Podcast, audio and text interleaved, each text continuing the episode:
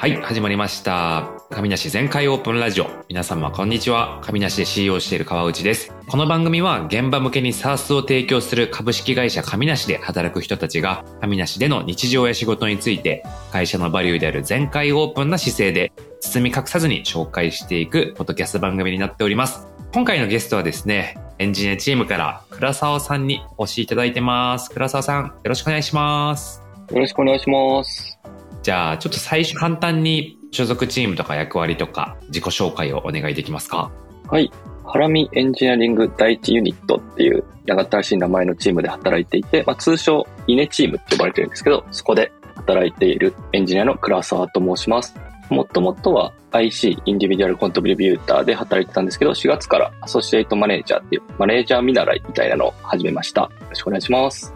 マネージャーで言うと何名ぐらいのチーム今見てらっしゃるんですか？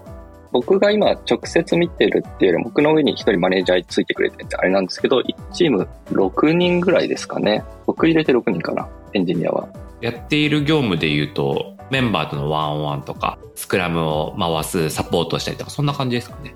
そうですね。まだ結構手探り状態なんで、これっていうのはないんですけど、メインとしてはそんなところになるかなと思ってます。倉沢さん入ったのいつでしたっけ？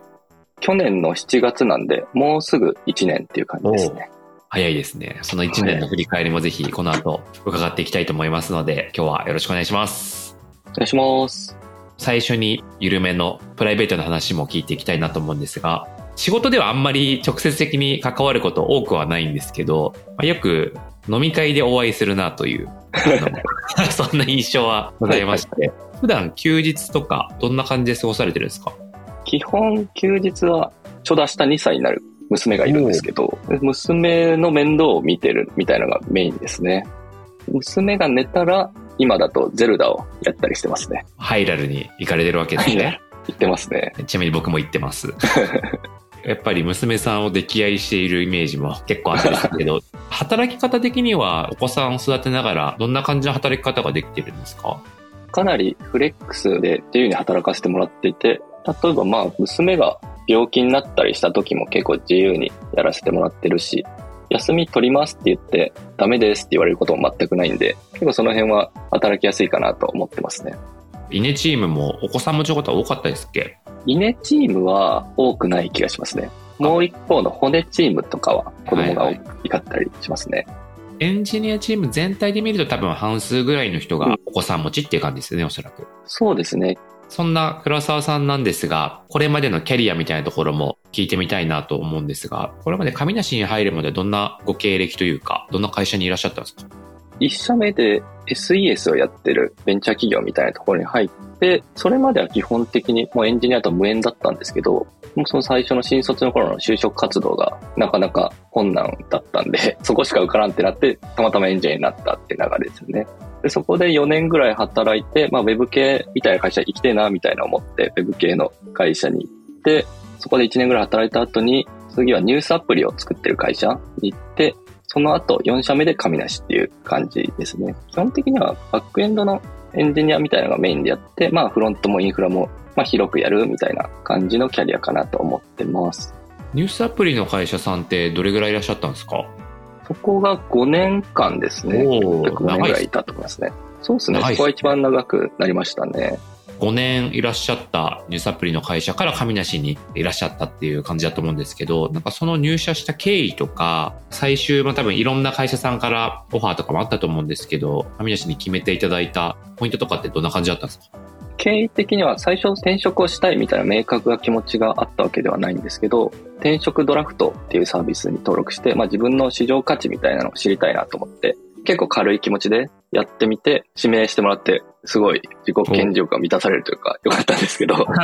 それが 楽しかった。で、そこでいくつかお話もらって、神梨とはそこで出会って、で、神梨とカジュアル面談させてもらうとか、あとは神梨サース FM っていうポッドキャストとか聞いてて、はい。あれで神梨いい会社だなと思って入ったっていうのがざっくりした経緯ですかね。いや、めちゃめちゃ嬉しいです。神梨スタース FM の方は最近更新めちゃめちゃサボってるので、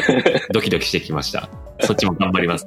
もともと神梨のことは知らなかったけれども、転職ドラフトきっかけで知っていただいて、いろいろ調べていただいて、面白いなって思っていただいた流れなんですか？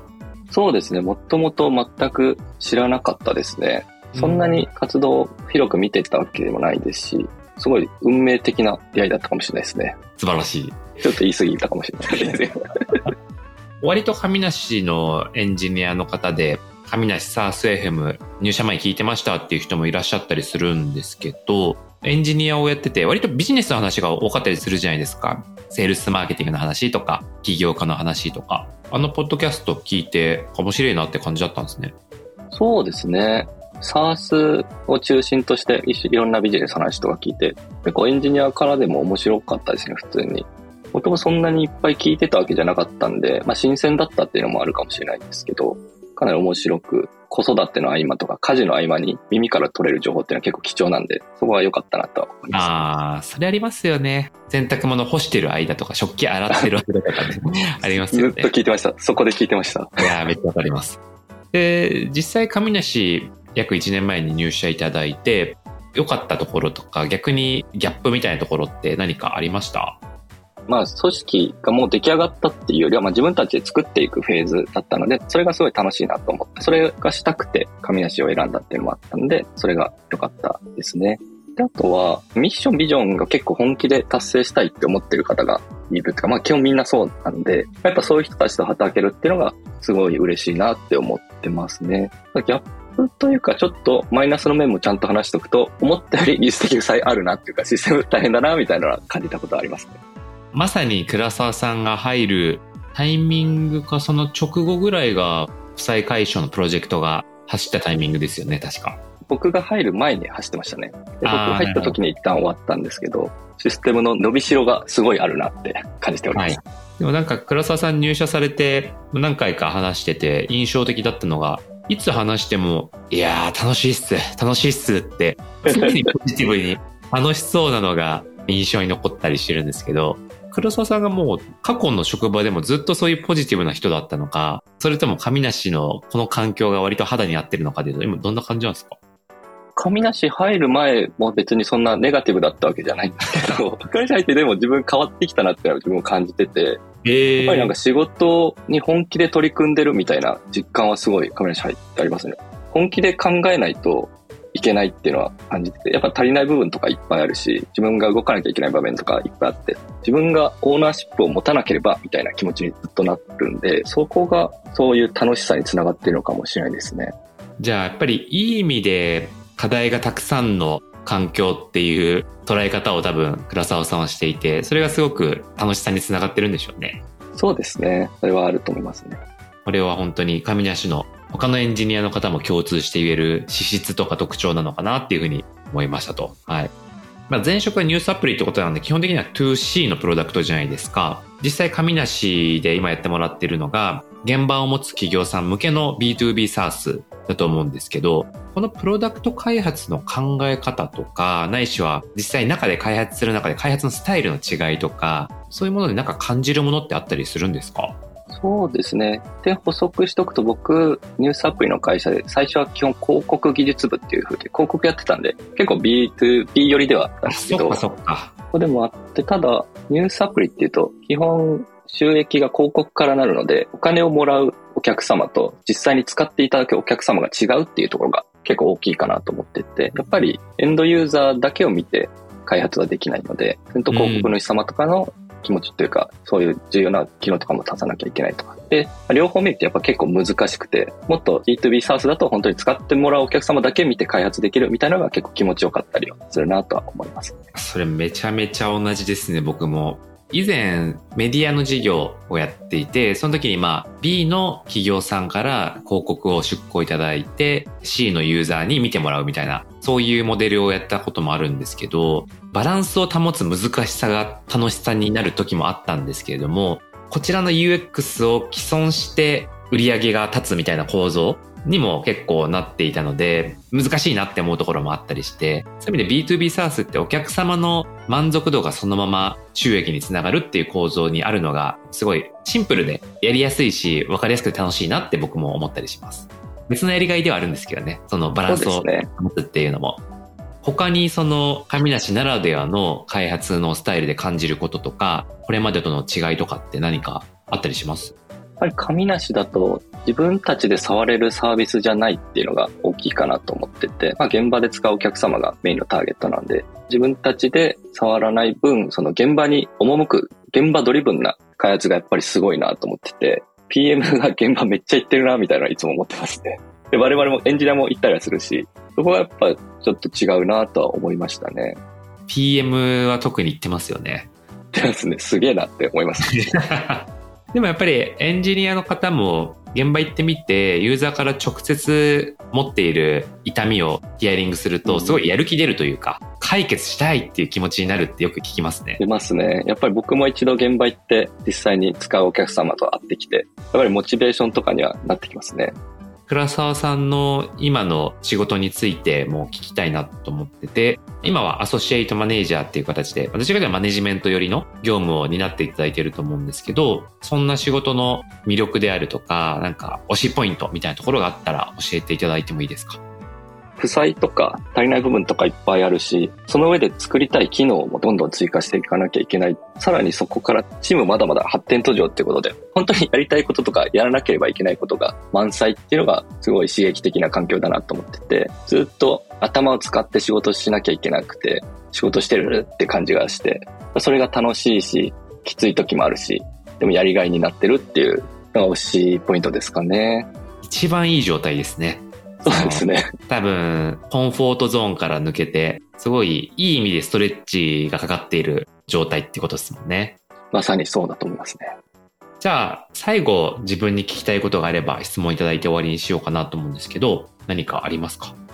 エンジニアチームのいいところとか、もっとこうしてほしいって思うところとかあれば聞いてみたいなと思ってたんですけど。唐沢さんも多分肌で実感されてるんじゃないかなと思うんですけど、エンジニアチームのこの1年の一番の変化は規模ですよね。人数がもう1年で2倍を超えてると思うんですよね。もう一気に伸びている組織だったりするのはなんか大きな変化かなとで、人数が増えると当然ですけど、チームも複数になってきていますし、ステークホルダーも増えてきている中で、開発の成果が以前と比較すると見えづらくなっている側面もあるかなと思っていて、なんかそこをもっと全社で共有していけるといいのかな、みたいなところは思ったりしてましたと。先月ぐらいから始まったのかな。スプリントレビューの取り組みとかすごいいい取り組みだなとというふうに思っていて、視聴者の方にもご紹介をするとですね、基本的には毎週午前中30分とかを使っていろんなステークホルダーに対してその週進捗したものとかできた成果物を共有していく。でその成果物を祝うっていう取り組みを今全社でやっていて僕とかも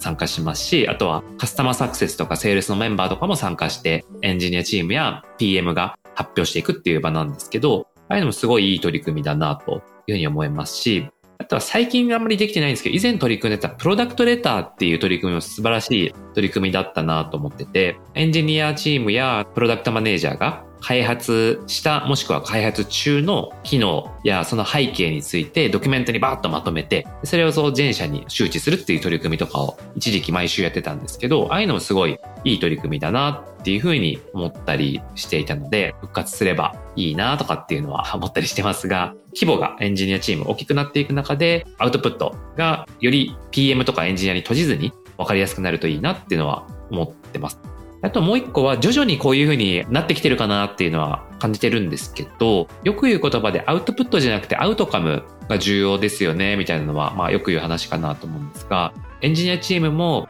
よりアウトカムを主語に議論できる機会っていうのが徐々に徐々に増えていけるといいのかなっていうのは思ってますし、今少しずつ各チームのレベルが上がってきたり、立ち上がっている人が増えていく中で、そういう方向には進んできてるのかなと思うので、そういうチームに進化していけると素晴らしいなと思ったりしています。ありがとうございます。めっちゃいいですね。そうしていきたいです。どうですか？この1年ぐらいで、浦沢さん的に手応えとか進化してる感とかって感じたりします？進化してる感はめっちゃ感じてますね。1年前とは全然違うんじゃないかなって、もうチームもそうですし、まあ、僕自身もそうだし、変わってきてる感はありますね。